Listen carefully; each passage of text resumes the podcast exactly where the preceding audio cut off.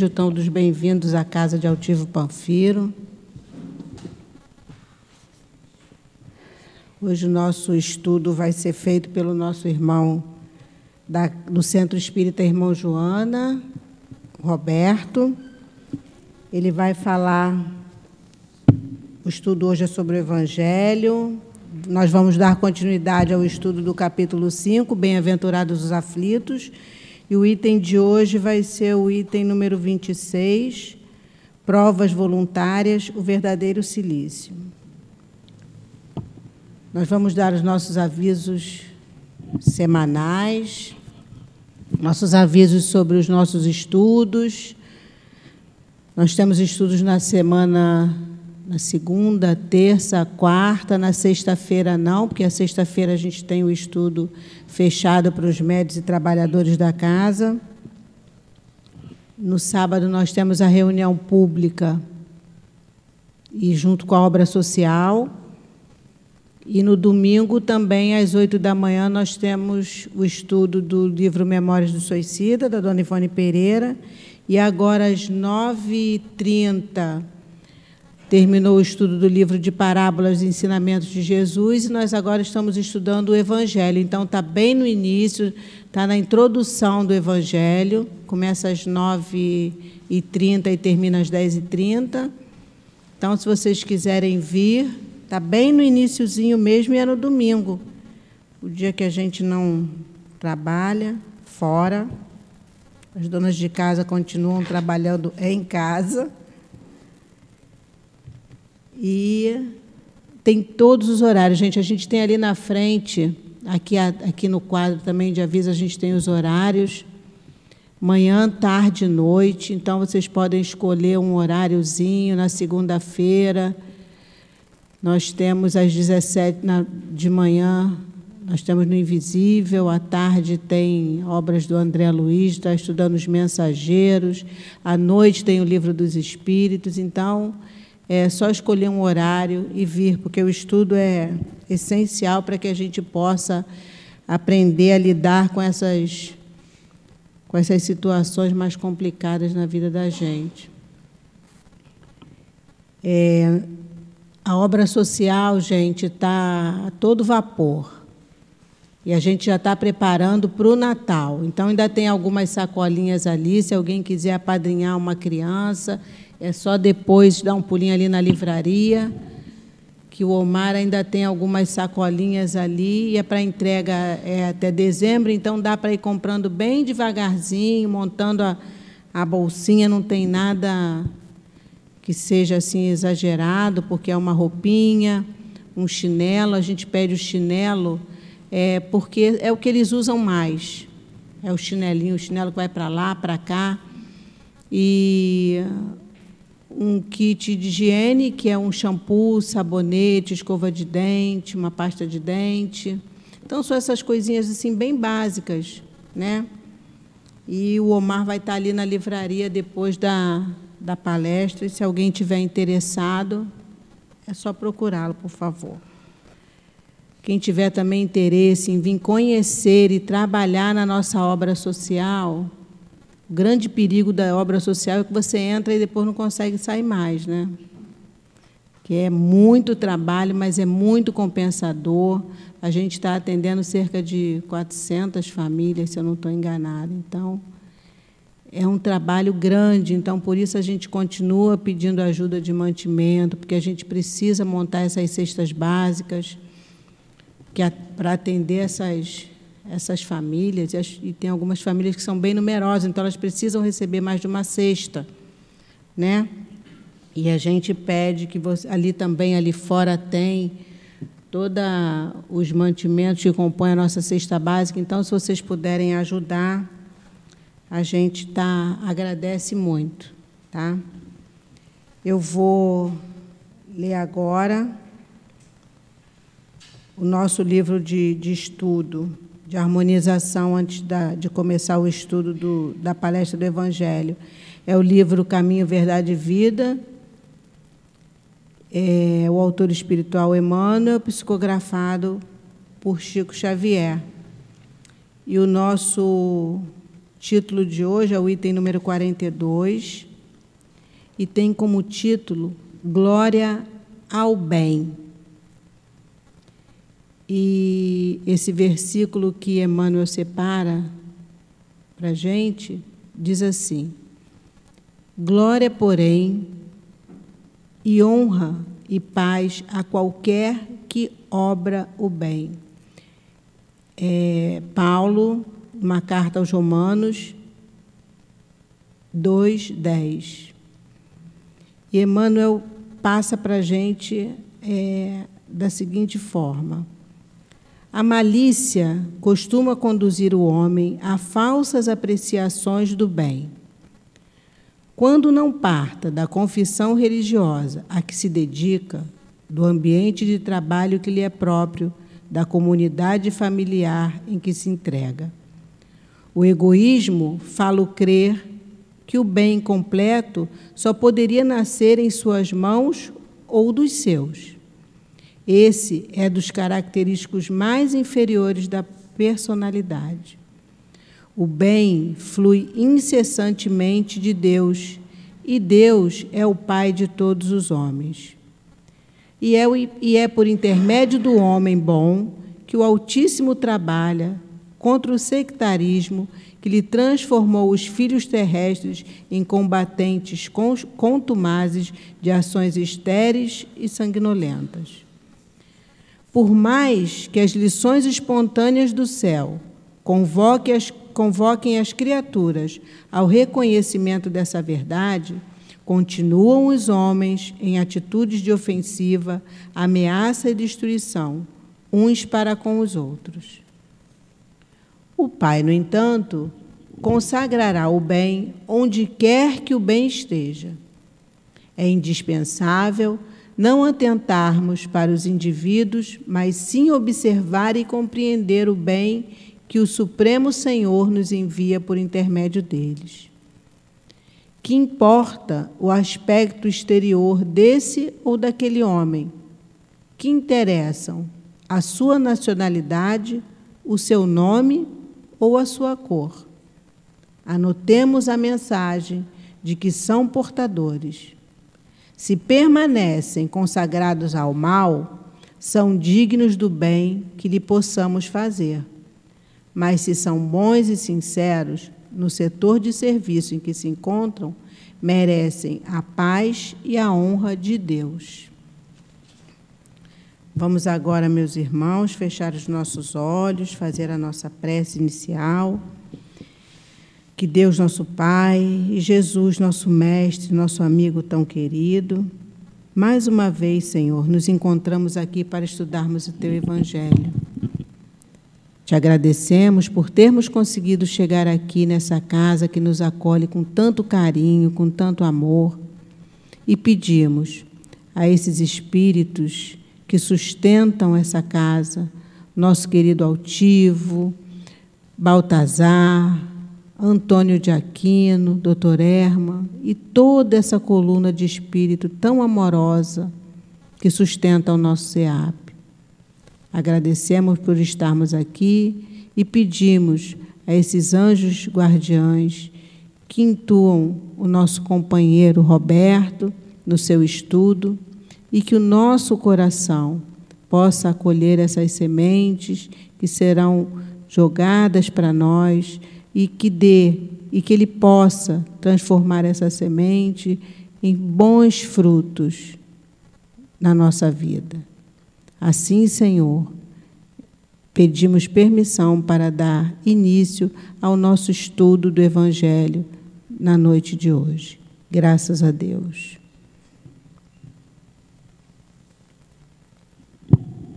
O Roberto agora vai falar sobre as provas voluntárias e o verdadeiro silício. Eu vou deixar ele, não vou fazer a leitura inicial hoje, não, vou deixar um tempinho maior para ele, vai até 10 para as 8. Tá, Roberto?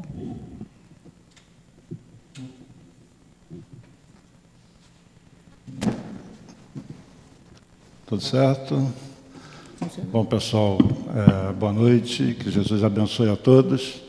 É um prazer estar vindo aqui novamente. Agradeço a direção da casa pela confiança a espiritualidade, né?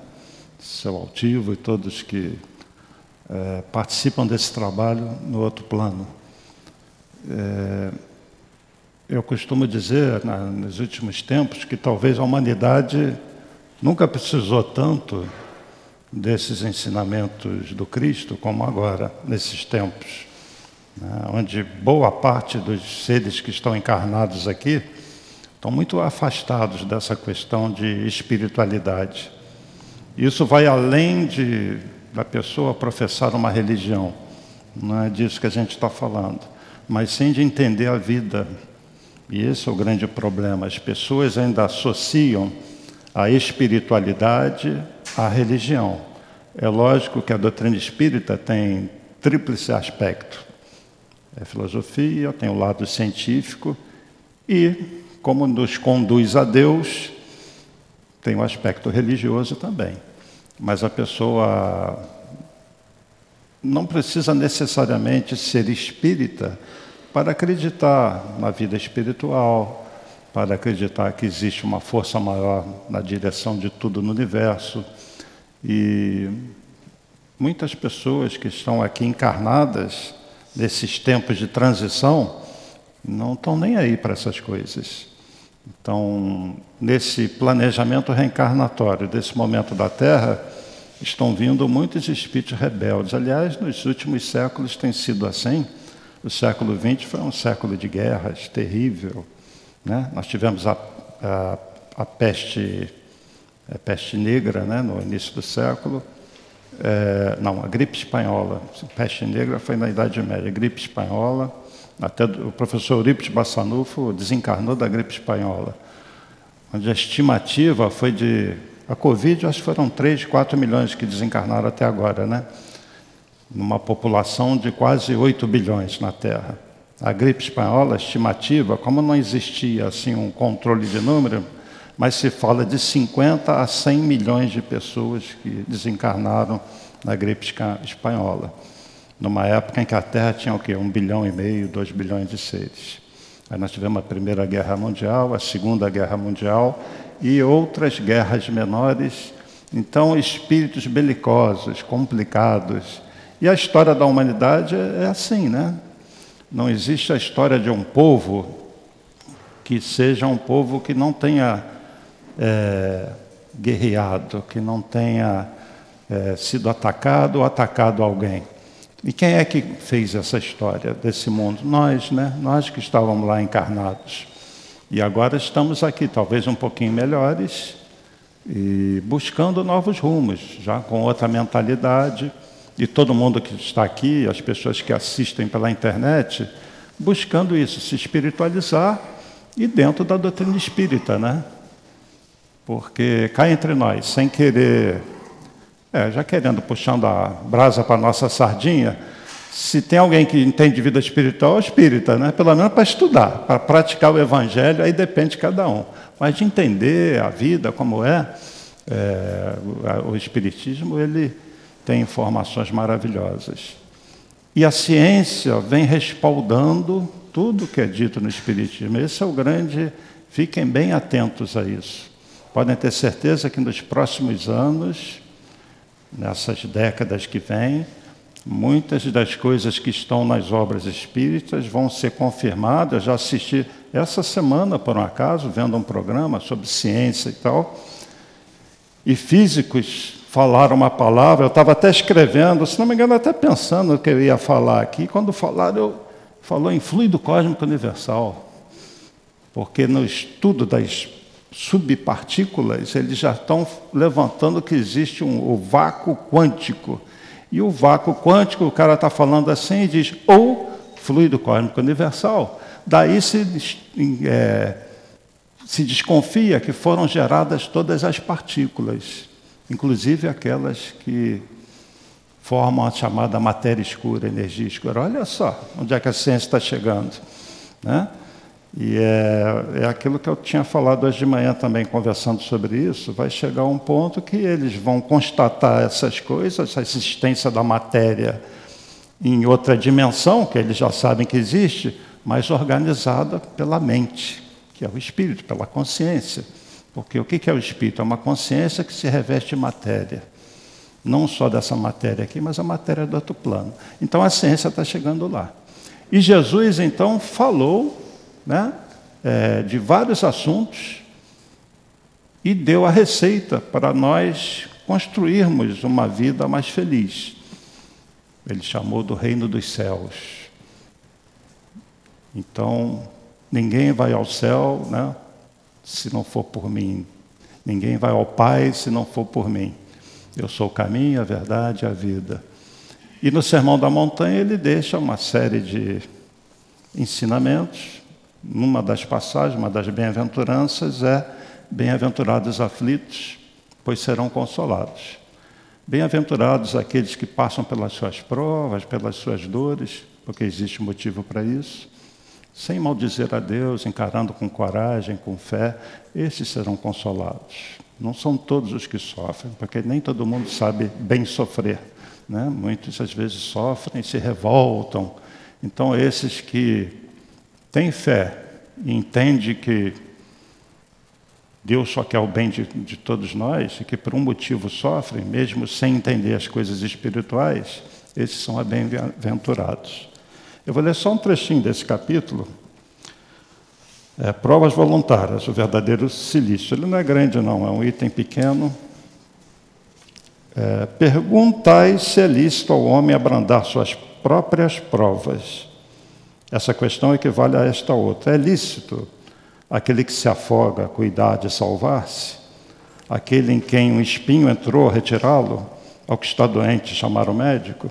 As provas têm por fim exercitar a inteligência, tanto quanto a paciência e a resignação. Então ele fala, essas dificuldades é que fazem a inteligência né, se desenvolver. Se você for ver a história da humanidade, lá no tempo das cavernas, o que, que movia o homem? a necessidade da alimentação, né, de sobrevivência, sempre foi assim. É, então, as dificuldades, a gente não costuma ver assim, mas são oportunidades. Então, se algum de vocês está passando por dificuldade, ninguém é que passa né, por dificuldade nenhuma. Mas se estiver passando, olha, veja isso sobre outro aspecto. Você está em prova. Você é um ser espiritual. Né? Esse Deus, essa inteligência suprema, tem um projeto para vocês. Que não é essa vida aqui, não. Isso aqui é uma etapa para atingir algo maior. Então vocês são, estão fadados, queiram ou não, essa é a parte, né? Queiram ou não, vocês serão um dia espíritos puros, perfeitos, plenamente felizes. E esse é o único determinismo que existe, que todos serão felizes. Agora cada um traça o seu caminho. Alguns cheios de curvas, pisando espinhos, e outros um caminho mais reto, pisando numa areia mais fofa. E a maior parte de nós começa num caminho espinhoso e depois toma jeito e encontra um caminho melhor. Então, nós estamos num planeta classificado como? De provas e expiações. Todos vocês devem saber isso. Né? Então, na classificação dos mundos, que nós temos naquele capítulo, há muitas moradas na casa do meu pai, nós temos os mundos primitivos, desses homens das cavernas, espíritos recém-criados, que vão reencarnando, e nós estamos naquela etapa de provas. O que, que são as provas? São justamente as dificuldades, os desafios para o espírito vencer. E quando ele vence com facilidade, é que ele fez o progresso. Então, nós encaramos provas que têm relação também com os nossos erros do passado. Porque todo mundo aqui já reencarnou várias vezes, todo mundo aqui já teve vários corpos, já morreram várias vezes, já reencarnaram várias vezes, já foram para a vida espiritual várias vezes. Não é a primeira vez. Esquecimento do passado é uma coisa, que é uma benção, mas todo mundo passou por lá. Então, é, o mundo de provas e expiações, tem espíritos de sofrimento também, passa por um processo de mudança. No determinado momento, nesse planejamento maior que existe. É o que está acontecendo com a Terra. Transição para um mundo de regeneração. O que é o mundo de regeneração? Um mundo de espíritos regenerados. Espíritos que já estão mais voltados para o amor. E essas transições são muito turbulentas. É o que está acontecendo aqui, nesse momento, nesses últimos tempos, né? E vai continuar durante um tempo ainda assim. Aí nós vamos ingressar na regeneração, vamos reencarnando, reencarnando várias vezes, por muito tempo ainda, até atingir os chamados mundos ditosos.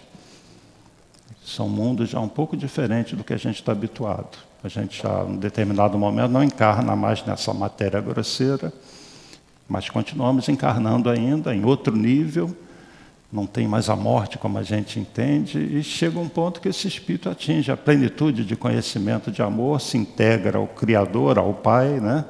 e aí atinge aquele estágio da perfeição, do espírito que sabe todas as leis naturais e ama, tem as virtudes num nível que a gente não imagina. Esse é o projeto de Deus. Mas para isso, disse Jesus, para atingir o reino de Deus, é preciso nascer de novo lá no diálogo com Nicodemos. Então a reencarnação é uma oportunidade que você tem do esquecimento do passado, você encarar de novo desafios que são para o teu bem, as provas. E as provas são proporcionais à força do espírito, à necessidade. Existe um planejamento? Vocês acham que a vida de vocês foi planejada do lado de lá? Ou será que está tudo assim eu vou ler um pedacinho aqui do Evolução em Dois Mundos, porque é um livro complicado, mas tem partes que dá para ler. É o Espírito André Luiz, falando de reencarnação e evolução. Particularidade da reencarnação. Vou pular aqui o início. Ele vai classificar em três tipos de espírito. Os espíritos categoricamente superiores, categoricamente superiores, os categoricamente mente inferiores, e os que estão entre esses dois níveis, que é a maior parte de nós. Então, numa leitura rápida.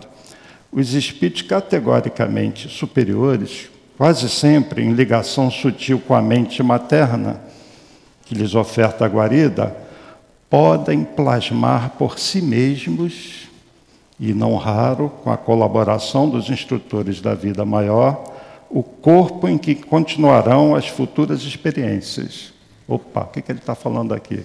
Que os espíritos categoricamente superiores, que já fizeram muito progresso, eles têm condições de, no processo de formação do embrião, eles plasmarem, direcionarem a genética para dar a forma que eles querem naquele novo corpo é, o corpo em que continuarão as futuras experiências, interferindo nas essências cromossômicas, quer dizer, interferindo na genética, com vistas às tarefas que lhes cabem desempenhar. Normalmente são espíritos que já fizeram uma evolução, não tem tantas provas assim e vêm com um trabalho específico, uma missão específica. Né? No Missionários da Luz e também no Obreiros da Vida Eterna, que são duas obras psicografadas pelo Chico Xavier, eles falam dos completistas. André Luiz, em um determinado momento, naquelas, é, naqueles, aquelas aulas que ele está tendo na vida espiritual, o instrutor fala para ele, ó, aqueles são os completistas. Ele fala, o que, que são completistas? Os completistas são aqueles que encarnaram e cumpriram tudo o que estava planejado na reencarnação. Eles planejaram uma vida assim, assim, encarar certas provas, certo? e cumpriram tudo. Eles são completistas. E qual a vantagem do completista? Ele pode escolher também o corpo. Existem departamentos na vida espiritual em que você planeja a reencarnação, você participa disso, inclusive características do corpo. Tem mapas genéticos, é uma coisa que quem não é espírita vai falar: ah, vocês acreditam nisso? Né? Planejamento reencarnatório já sabe quem vai ser o pai, a mãe, estuda a genética. E aí, num determinado momento lá, no Missionários, tem um espírito que se apresenta na forma feminina, muito bonita, e ela está escolhendo o corpo que vem. Né? E ela vai falar com os mentores que tinham sugerido para ela, ela falou, não, muda essa, muda esse planejamento porque tinha sido planejado ela praticamente reproduzir o corpo espiritual dela aqui e vinha de uma forma muito bonita. Ela falou: Eu não quero isso, porque eu estou indo dessa vez para resgatar pessoas que eu amo muito e não quero distrações, não quero me desviar do meu objetivo. Então, muda essa parte endócrina, mexe aqui, mexe ali, para vir uma deformidade, alguma coisa, para eu não voltar tão bonita assim. Porque eu não quero sofrer as tentações do sexo e tal de uma maneira muito intensa, deixa eu ir numa outra forma. Então ela participa. Porque o André Luiz pergunta para o instrutor, né? Puxa, todos eles devem escolher então formas. Aí o instrutor fala: não conheço um completista que até agora tenha escolhido isso. Todos fazem como essa. Não, não precisa, não estão preocupados com isso. Isso é coisa nossa, né? Essa coisa da beleza e tal.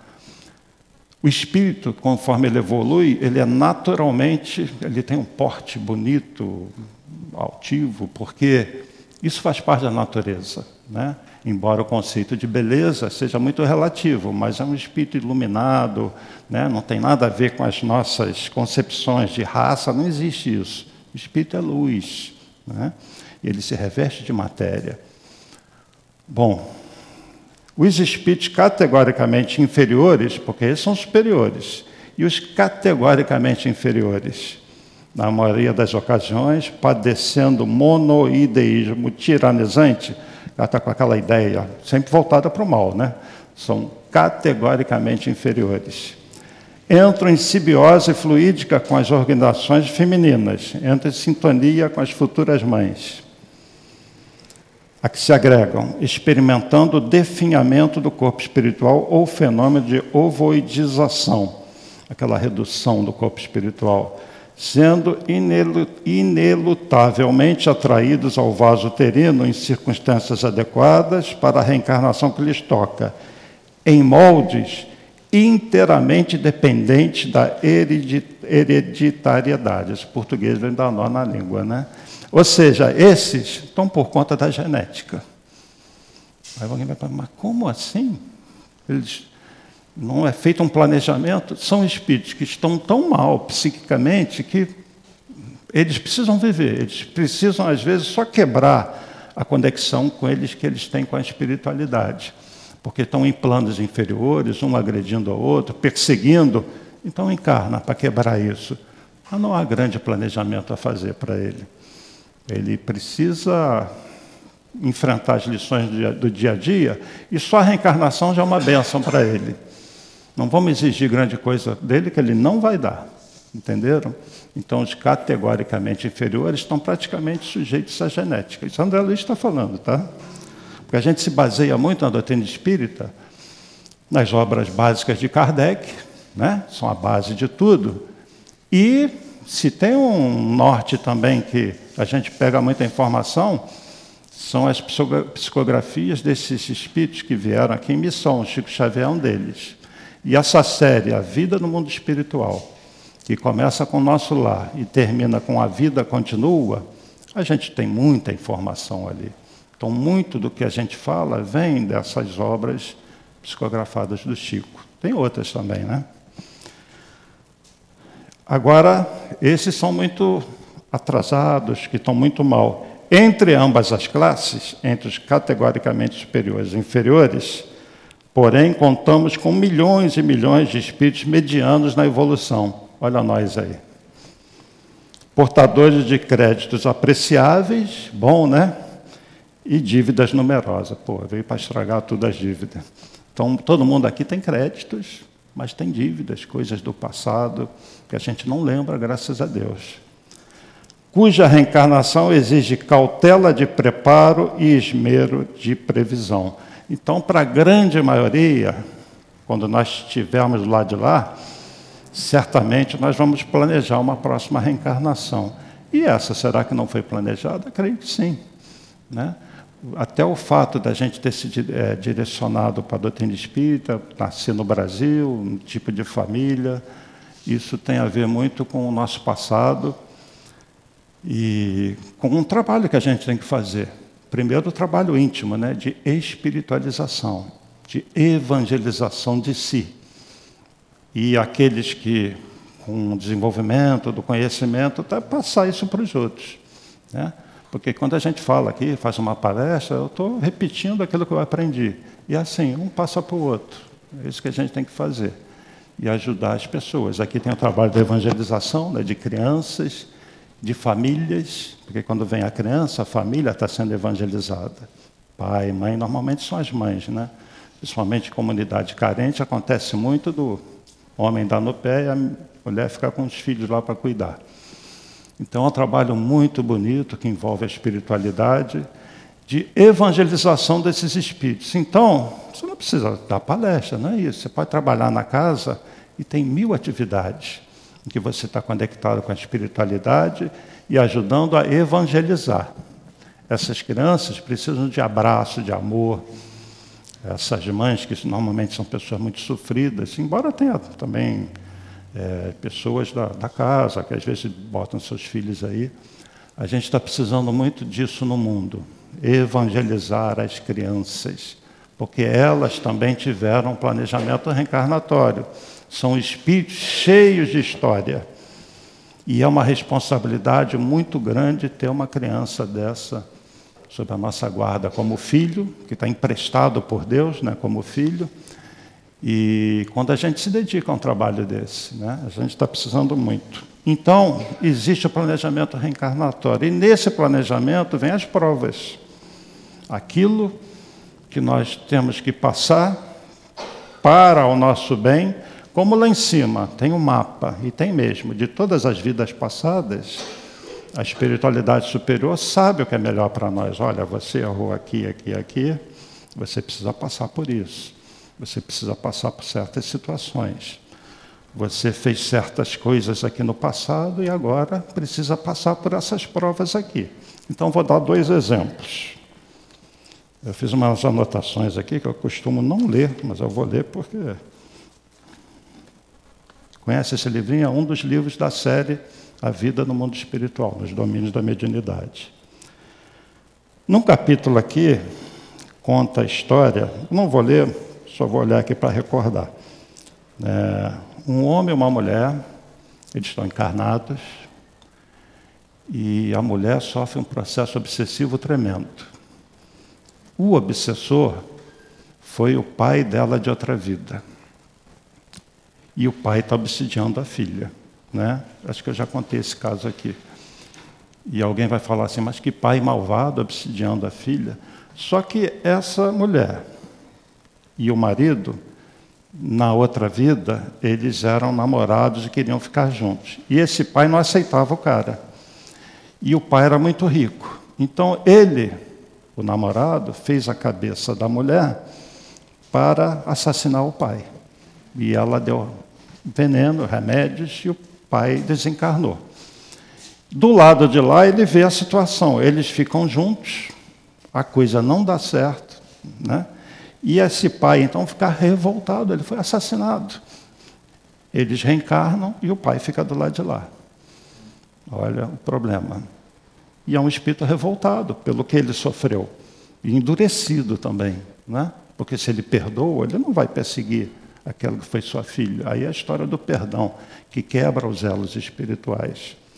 Ela sofre todo o processo obsessivo, né? e a espiritualidade faz um planejamento. Ela vem com uma mediunidade muito forte, ela não trabalha isso.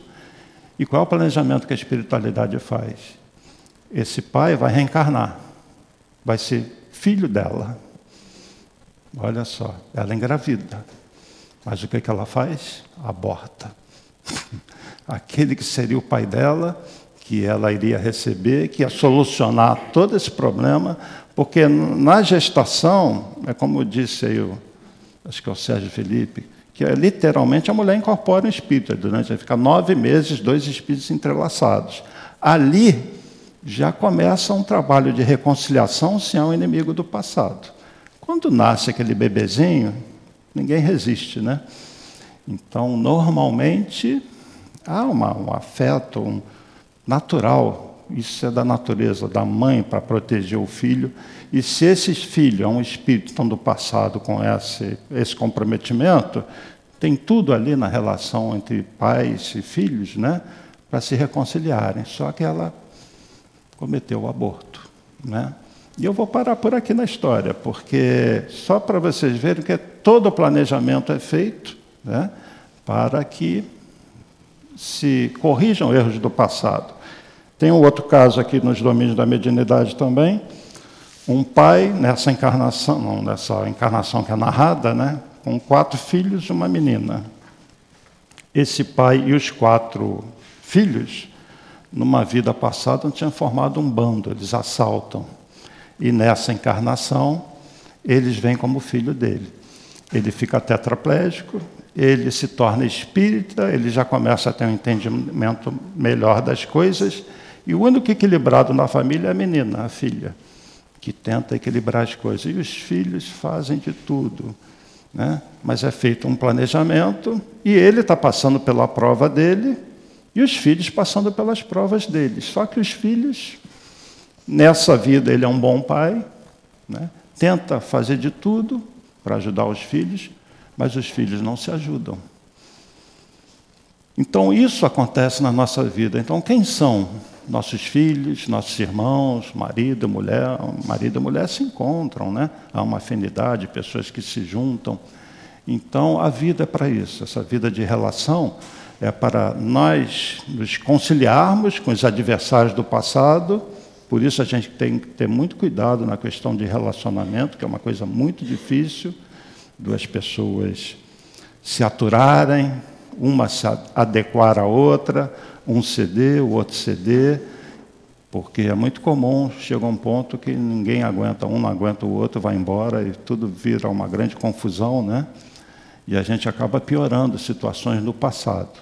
Então prestem atenção, bastante atenção na vida de vocês, quem cerca vocês, as decisões que vocês tomam, o que vocês têm no coração, se vocês têm que perdoar alguém, se vocês têm que pedir perdão a alguém, seguindo o que Jesus ensinou.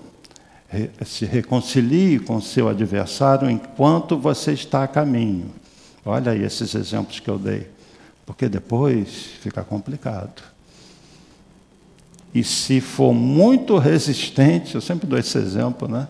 mas resistente demais, dois espíritos antagônicos, acaba vendo como se meses, né? um grudado no outro, né? que também não é à toa. Mas não precisa chegar a esse ponto. Mas muitas vezes a gente precisa de muitas encarnações para seguir um caminho, sem tantos débitos nas costas. Né? E o momento do planeta é grave por quê? Porque nós já tivemos muitas encarnações. E agora nós estamos naquele momento da separação do joio e do trigo, dos espíritos muito resistentes, que estão sendo retirados aqui da Terra. Tem obras recentes que narram isso. Nas reuniões mediúnicas estão, se, se sente isso mais do que nunca, né? esses espíritos. Na verdade, a espiritualidade está mergulhando nos umbrais e desfazendo aqueles umbrais. A terra de regeneração tem isso, aquele umbralzão do jeito que a gente conhece, aquele umbral mais grosseiro, com aqueles espíritos muito voltados ao mal, magos, tem isso do lado de lá, viu? Magos, magos negros, espíritos que dominam, que conquistam. Isso tudo vai, vai ter um fim. Esses vão, como eu falo de brincadeira, mas é sério, vão vestir uma pele macacão pesado, né? peludo, no mundo mais primitivo, para continuar a jornada evolutiva deles. Bom, vamos ver o que tem mais aqui nesse item do Evangelho. Jesus disse: Bem-aventurados os aflitos. Haverá mérito em procurar alguém aflições que lhe agravem as provas, por meio de sofrimentos voluntários? Pode alguém passar por sofrimentos voluntários? Ele vai dizer aqui, desde que seja por o bem dos outros, é até um mérito, você se sacrificar pelos outros. E a gente vê isso às vezes dentro da família. Aquela avó, aquela velhinha, que a família é toda destrambelhada e ela está lá, tenta levar todo mundo nas costas, pelo menos na oração, num, numa boa palavra, né? Isso é uma prova difícil. Agora, existem provas de diferentes níveis. E eu separei aqui um caso é, que está nesse livrinho Boa Nova. Hoje eu trouxe um monte de livros aqui. E eu vou ler só o finalzinho. É, um espírito que passou por uma dor muito grande, voluntariamente. Foi naquele tempo, logo depois que o Cristo se foi, e aqueles cristãos ficaram sendo perseguidos. Né? Então, quem estuda aqui conhece essa história da Joana de Cusa. Joana, da cidade de Cusa. O marido dela era rico e tal, depois passa por dificuldades, ela fica praticamente sozinha com o filho e é identificada como cristã. E dentro daqueles imperadores, não me lembro quem era o imperador aqui na época, será porque Nero e Diocleciano, esses dois, fizeram muita coisa. De repente, um de nós, né, já pensou se a gente ficar sabendo, todo mundo sonhando, eu fui um príncipe, um rei. Não, você foi Nero. Por Nero, Pô, matou muita gente, muito cristão. Então, num momento, ela está na estaca para ser queimada, viva, e o filho dela do lado, na estaca. E o filho se desespera. E Joana está lá firme, né? Então, só o finalzinho do capítulo. É... Joana está lá na estaca e o filho começa a gritar. Ela fala assim: Cala-te, meu filho. Jesus era puro e não desdenhou o sacrifício. Sa saibamos sofrer na hora dolorosa. Olha a cabeça dela. Porque acima de todas as felicidades transitórias do mundo, é preciso ser fiel a Deus, ser fiel a Deus. Ela sabia que estava ali, ela não podia renegar, porque os soldados lá falavam: renega esse Cristo, renega. Ela falou: não posso fazer isso. Né? Eu tenho fé, eu vou morrer por ele, olha só. Então, ela está se sacrificando. Ela podia falar: é, esse Cristo não, não vale nada, ela ficava solta, mas eu vou me sacrificar, porque eu tenho fé. Aquilo tudo que ele falou, eu acredito.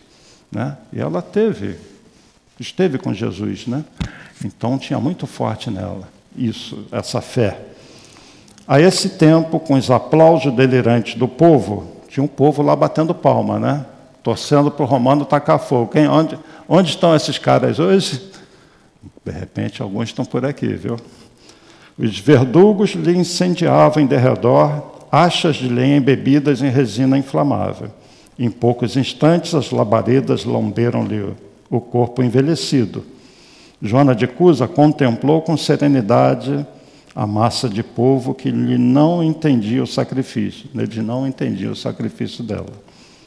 Os gemidos de dor lhe morriam abafados no peito opresso. Os algozes da Marte cercaram-lhe de impropérios a fogueira. Aí vem um dos verdugos, vai olhar para ela vai falar assim: O teu Cristo soube apenas ensinar-te a morrer? E ela vai responder: Não apenas a morrer, mas também a vos amar. É, nesse instante, sentiu que a mão consoladora do Mestre lhe tocava suavemente os ombros e lhe escutou a voz carinhosa e inesquecível: Joana, tem bom ânimo, eu aqui estou. Era Jesus, resgatando Joana ali daquela situação. Essa obra aqui, Boa Nova, porque não são histórias que alguém inventou, é, aquela tipo de mediunidade, o Chico tinha, o Divaldo também, que ele vê a cena, ele vive, e a espiritualidade narra conforme as coisas aconteceram que é diferente de uma história criada. Não são histórias criadas, inventadas. São fatos que aconteceram. E tem várias passagens sobre os apóstolos. Então, é um livro belíssimo, assim, capítulos curtinhos, fácil de ler, até bom antes de dormir, né? Dar uma lida num capítulo desse, boa nova. Então, Joana de Cusa é um espírito que ela, ela se sacrificou pelos outros. E é o que está aqui no capítulo logo depois, né? É, haverá mérito em procurar alguém aflições que lhe agravem as provas por meio de sofrimentos voluntários? E aí vem a resposta do Espírito, né? isso aqui é da instrução dos Espíritos. É um anjo guardião que se identifica aqui. A isso responderei muito positivamente. Sim, há grande mérito quando os sofrimentos e as privações objetivam o bem do próximo. Porquanto é a caridade pelo sacrifício, o que ela fez. Né? Então ela tinha plena noção da importância daquele momento, estava ali certamente inspirada, protegida, tipo, vai em frente, bota a tua fé para funcionar, porque isso vai marcar a história da humanidade. E marcou. Né? Porque não foi só Jesus, não foram só os apóstolos, foram todos aqueles que iam cantando, às vezes, para as arenas. É uma coisa impressionante. Né? Se fosse um de nós aqui, talvez, imagina você com a sua família numa arena, os leões, é uma coisa impensável, muita maldade né, do ser humano e a coragem daqueles espíritos que iam Tem até uma passagem que é do Boa Nova, que Maria faz um passeio quando ela desencarna e vai num desses circos. E vai no ouvido de uma dessas mulheres e fala: Canta, minha filha, canta. E a partir dali, eles passaram entrando, é, entrando cantando nas arenas. Então é muito forte, né? Então, os sacrifícios são válidos se você se sacrifica pelo bem do outro, né? A gente viu muito isso na Segunda Guerra Mundial, né? Em guerras acontece no meio de tanta tragédia, aquela pessoa que o cara joga uma granada, tem um monte de criança, ele pula em cima da granada, puf, morreu. Sacrifício em favor do outro, né?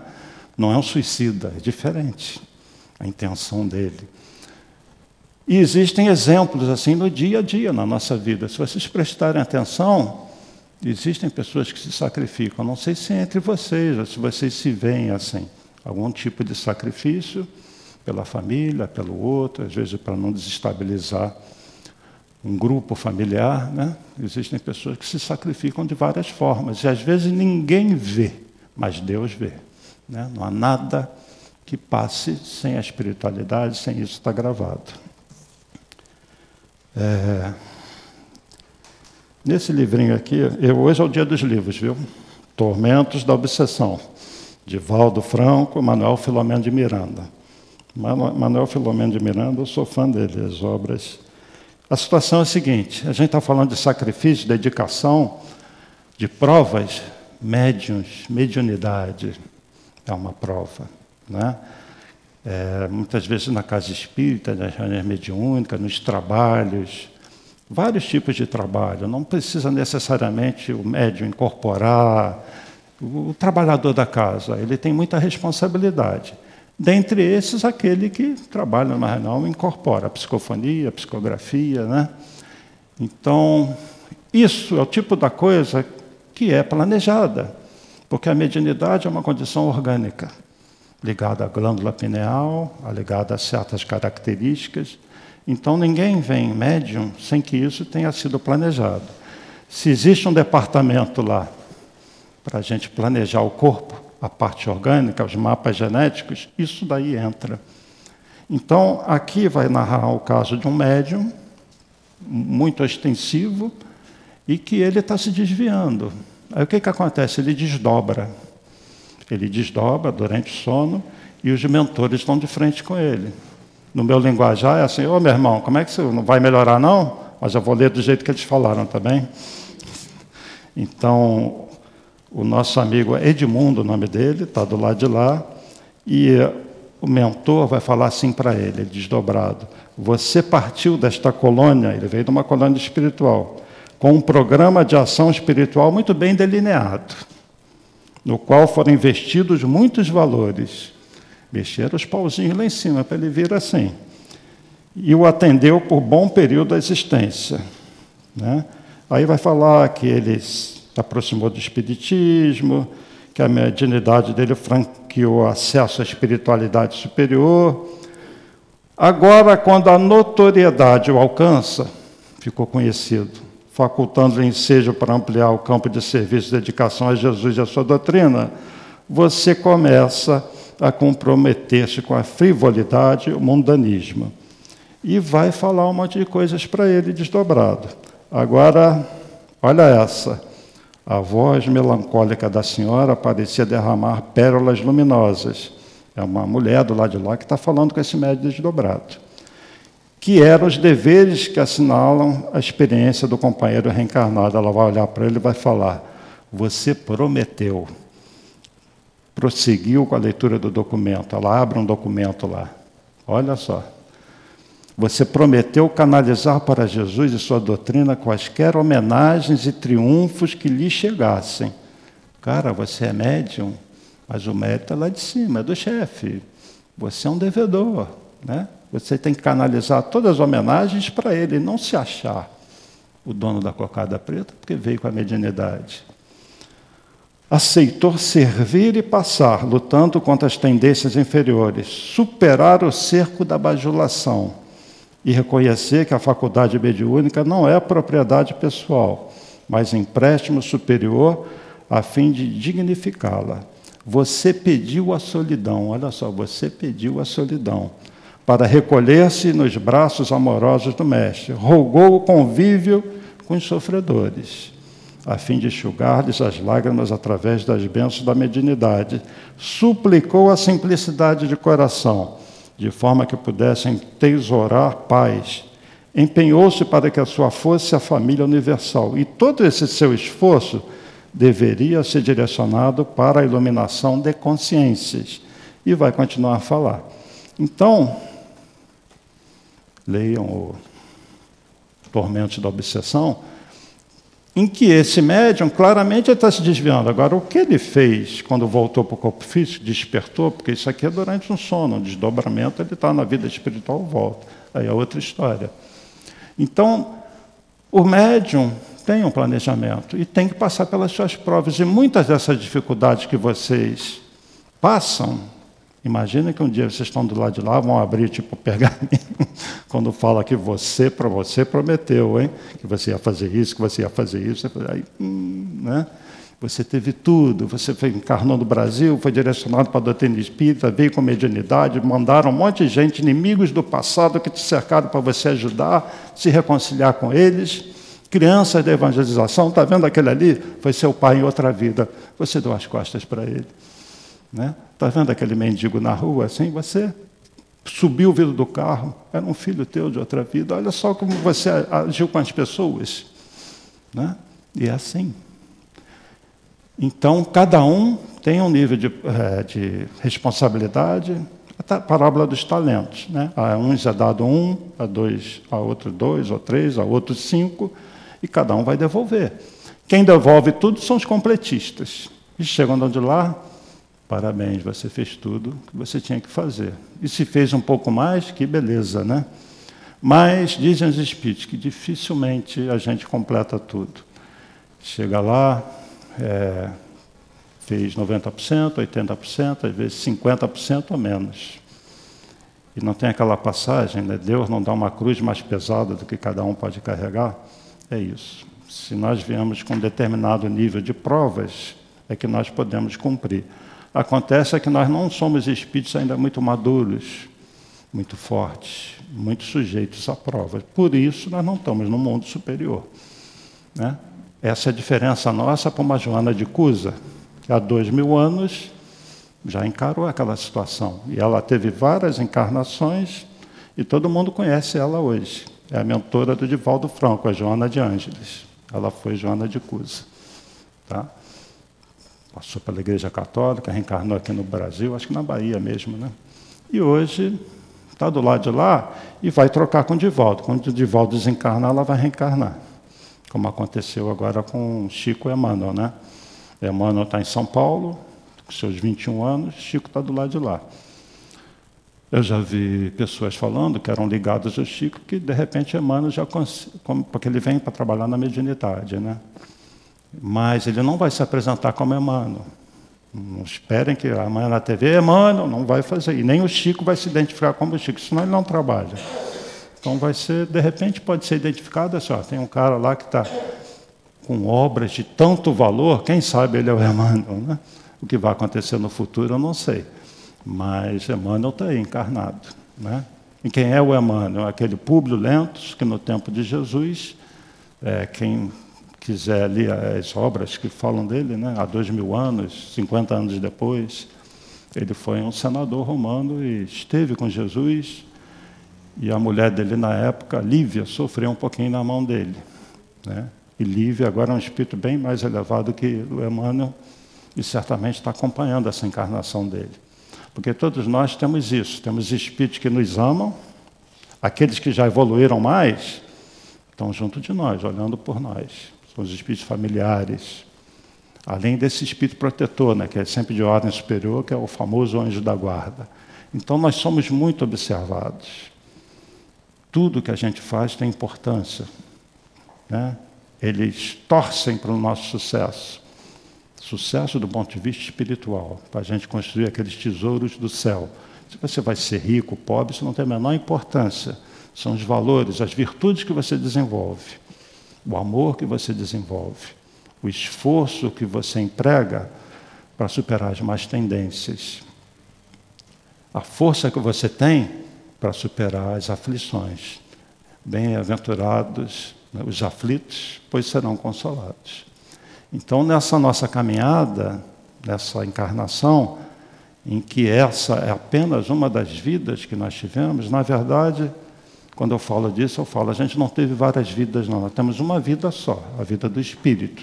O que nós já tivemos são vários corpos, que é diferente, e várias experiências, mas o espírito é você mesmo.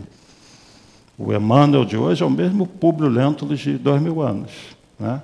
Ele, no caso dele, ele lembra das encarnações. E nós, lá de lá, vamos lembrar? Depende do progresso de cada um. Muitas vezes é traumático para o espírito lembrar. Isso, com a evolução, vem, essa lembrança. Mas é comum a gente acessar algumas encarnações. Um dia nós vamos acessar essa encarnação. Vamos acessar. Nós vamos ter orgulho dela? Ou nós vamos ter vergonha? O que, que nós já fizemos para nos envergonhar? Aquela coisa que, se fosse falar aqui, ninguém. Ui, a pessoa ia sair pela porta ali. Nós temos situações assim. Como nós não somos muito perfeitos, devemos ter. Né? Será que temos completistas aqui entre nós? Por que não? Né? Pensar positivamente. Mas se nós tivermos feito 95%, 90% daquilo que foi planejado, até que não é mal, né? O importante é que a gente entenda a vida na sua plenitude. Tá? Eu tenho chavões que eu sempre falo em palestras. Um deles é esse: não existe mundo dos mortos. O mundo espiritual não é o mundo dos mortos. Estão vivos, revestidos lá de matéria, com seu corpo espiritual, e esse mundo é matéria também. Outra matéria, em outra dimensão. E, na verdade, nós estamos aqui numa das dimensões, numa das é, infinitas criações de Deus. O mundo espiritual não é sobrenatural. Ele é criação de Deus, ele é parte da natureza. Ele tem uma ciência dessa outra matéria, dessa outra forma de energia. Essa ciência a gente não conhece. A, ci a ciência nossa está chegando lá, do que eu falei no início. Vácuo quântico, físico falando de fluido cósmico universal, que gera todas as partículas, isso está ficando interessante. Né? Tem uma pergunta no livro dos Espíritos se entre as estrelas, os planetas, se é tudo um vácuo, um vazio. Os Espíritos responderam isso no século XIX. Hein? Não. Está tudo preenchido por uma espécie de matéria que escapa aos seus sentidos e escapa aos seus instrumentos. Hoje a ciência já detectou, detectou essa matéria. Não existe o vazio. Né? Então, minha gente, nós temos tanta informação da doutrina espírita, mas vejam a vida, vejam o momento que vocês estão vivendo como um tesouro. Mesmo que vocês tenham dificuldades financeiras, problemas de saúde física, é, tudo isso vai passar. O que não podemos levar para o lado de lá é inimigo, não podemos levar sentimento de culpa, levar mágoas, isso a gente tem que resolver aqui. Não façam isso. Doença, vocês vão ficar bem. Problema financeiro, isso é bobagem. Né? É lógico, bobagem. Quando a gente está aqui e não consegue pagar a conta da Light, é um terror. Né? Não vou falar assim, mas eu digo, do ponto de vista espiritual, isso não significa nada. Significa para nós aqui. A gente tem que se preocupar com essas coisas. Né? Mas olhando do ponto de vista espiritual, riqueza, pobreza, até o problema de saúde. Às vezes a saúde é uma benção. Um tumor, você está drenando, às vezes, energia do corpo espiritual, o que é uma doença terrível para o corpo físico, é uma cura do corpo espiritual. Então, na visão espiritual, tudo muda. Nós não podemos levar, são essas dores morais. Nós já temos, assim, uma certa maturidade para não cometer certos erros que a gente cometia. É, fiquem atentos a isso, tá bom? Eu vou ter que encerrar, porque está na hora. Né? Nós temos um tempo limitado, a gente fica tagarelando assim, fica, deixava a noite toda. Mas é isso aí, a nossa vida é muito bonita, tá bom? Esse momento que o mundo está passando é um momento difícil, delicado, mas é importantíssimo, belíssimo para a história da Terra. Um dia lá na frente daqui a 300, 400, 500 anos, todos vocês vão dizer: Eu estive encarnado na Terra, naquele século XXI, quando teve aquela pandemia, quando teve aquela confusão toda no mundo, eu estava lá. Agora é o que eu falei. Vai se orgulhar do que fez? Então, prestem atenção às suas ações, seus pensamentos, aos sentimentos, tá bom? E tenham fé nesse Jesus, nessa espiritualidade. Vocês são filhos de Deus, vocês são espíritos imortais. Do ponto de vista físico, insignificantes no universo, mas do ponto de vista espiritual, vocês são filhos do Criador. Vocês são a parte mais importante desse universo. E todos vocês estão fadados a essa condição de ser um espírito puro, perfeito, de uma condição de felicidade, de capacidade que vocês nem imaginam do que, o que seja isso. Não poderia ser diferente, né? Deus vai querer que seus filhos atinjam o máximo possível, uma perfeição relativa. Então, que Jesus abençoe a todos, dê muita força a vocês, a espiritualidade aqui, nossos agradecimentos, né? Eles estão trabalhando em todos nós. É, um abraço, obrigado pela atenção. Roberto, nós é que agradecemos, o nosso abraço também aos nossos queridos Raimundo, a Deusa, lá da, do Centro Espírita Irmã Joana, e que você volte mais algumas vezes, né? Porque agora nós vamos passar para o segundo momento, é o momento do passe. Nós vamos pedir aos nossos médios que se coloquem. A vocês que vão receber o passe, a gente vai pedir que vocês fechem os olhos, comecem a se ligar com seus guias espirituais.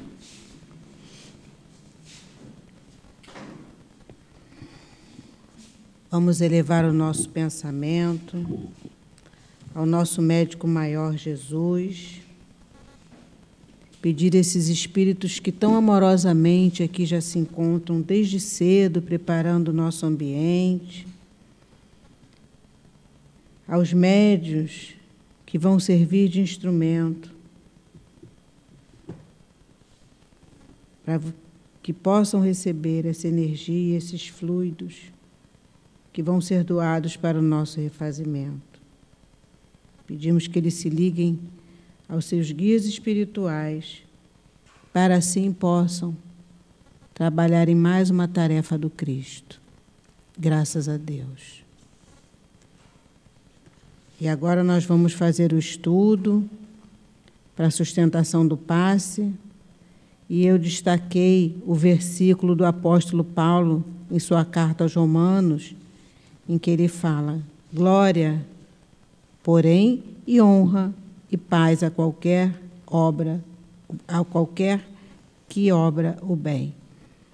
Então, quando Emmanuel fala aqui em glória ao bem, ele não está se referindo às glórias do nosso mundo, que são os títulos, títulos de vitória, as nossas honras. Ele se refere à glória no sentido espiritual, que ela está ligada à luz, à iluminação e às virtudes. Então, essa glória ao bem aqui é uma exaltação ao bem. E a gente precisa é, aprender a olhar o bem, onde quer que ele esteja, e reconhecê-lo. Porque, na maioria das vezes, a nossa visão ainda é bem restrita é, à nossa cultura, à nossa religião, ao nosso ciclo de amizades, quando, na verdade, a gente precisa começar a olhar o bem e enxergar que onde ele quer que esteja e ele se apresenta, a gente tem que começar a mudar o nosso olhar. E nesse trecho da carta de Paulo, onde ele fala glória, porém, e honra e paz a qualquer um que trabalhe no bem, ele nos convida a superar essas barreiras que nos impede de termos essa visão imparcial e mais fraterna em relação aos indivíduos que a gente às vezes olha o nosso irmão trabalhando e se às vezes é de uma outra igreja, a gente olha e acha que não é tão bom. A gente olha o nosso trabalho, é, seja na casa espírita, no nosso trabalho remunerado mesmo, enquanto o nosso trabalho está sobressaindo, a gente está achando que tudo vai bem. Se de um momento para o outro, nosso irmão é, aparece um outro irmão que tenha novas ideias, que sejam diferentes da nossa, a gente já começa a não aceitar mais.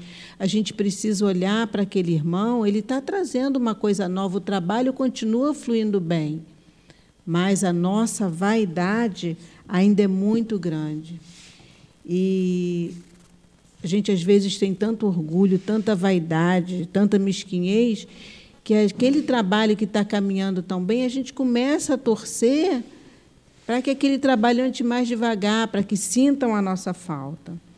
Então, é, a gente precisa mudar esse nosso olhar. Porque, na verdade, é, quando Emmanuel fala aqui, a malícia costuma conduzir o homem a falsas apreciações do bem, quando não parta da confissão religiosa que se dedica na verdade, quando a gente para e olha, todas as religiões têm como meta aproximar a criatura humana de Deus. No fundo, no fundo, cada uma do seu jeito, é, todas elas querem o aperfeiçoamento dos homens e mulheres para que nós possamos trabalhar no bem. Então, a nossa meta, o que o que Jesus e Deus esperam da gente é que a gente é, transforme tudo isso no bem, porque nós temos toda essa potencialidade, nós já temos. A gente precisa só se despir da nossa vaidade e começar a trabalhar realmente, é, fazer o que nós viemos aqui para fazer, como o Roberto falou aqui. A gente já está no caminho, então agora é seguir em frente pedir força, ter muita fé em Deus, porque ninguém tem a cruz mais pesada do que pode carregar e seguir em frente. Vamos agora, meus irmãos, agradecer a Deus por esse momento de luz, onde aprendemos mais um pouco, Senhor, dos teus ensinamentos. Ajuda-nos para que a gente possa colocar em prática na nossa vida diária os ensinamentos do teu Evangelho. Ajuda-nos, Senhor, a combater esse mal que está em nós mesmos, para que possamos, assim, deixar brotar esse amor, que é o teu maior ensinamento para nós, Senhor. Agradecemos aos nossos irmãos que fazem parte dessa coluna de espíritos que sustenta o SEAP. Agradecemos ao nosso dirigente espiritual altivo e aos dirigentes encarnados da nossa casa, pedimos a eles que perseverem nesse trabalho, que tenham força, que essa casa continue sendo esse ponto de luz que acolhe a todos nós encarnados e aos nossos irmãos desencarnados. Fortalece também, Senhor, aos médios e trabalhadores dessa casa e de todas as casas que ainda vão começando devagarzinho o seu trabalho. Que nossos amigos, nossos guias espirituais nos levem de volta aos nossos lares, em paz, com tranquilidade, e que assim, Senhor, a nossa semana que já está terminando transcorra em paz. Pedimos, Senhor, a esses espíritos amorosos, ao altivo, Baltazar, Antônio de Aquino, e a todos esses espíritos que tão amorosamente sustentam o nosso SEAP, a Jesus e principalmente ao nosso Pai maior, a Deus, a permissão para darmos por encerrada o nosso estudo do Evangelho da noite de hoje. Graças a Deus.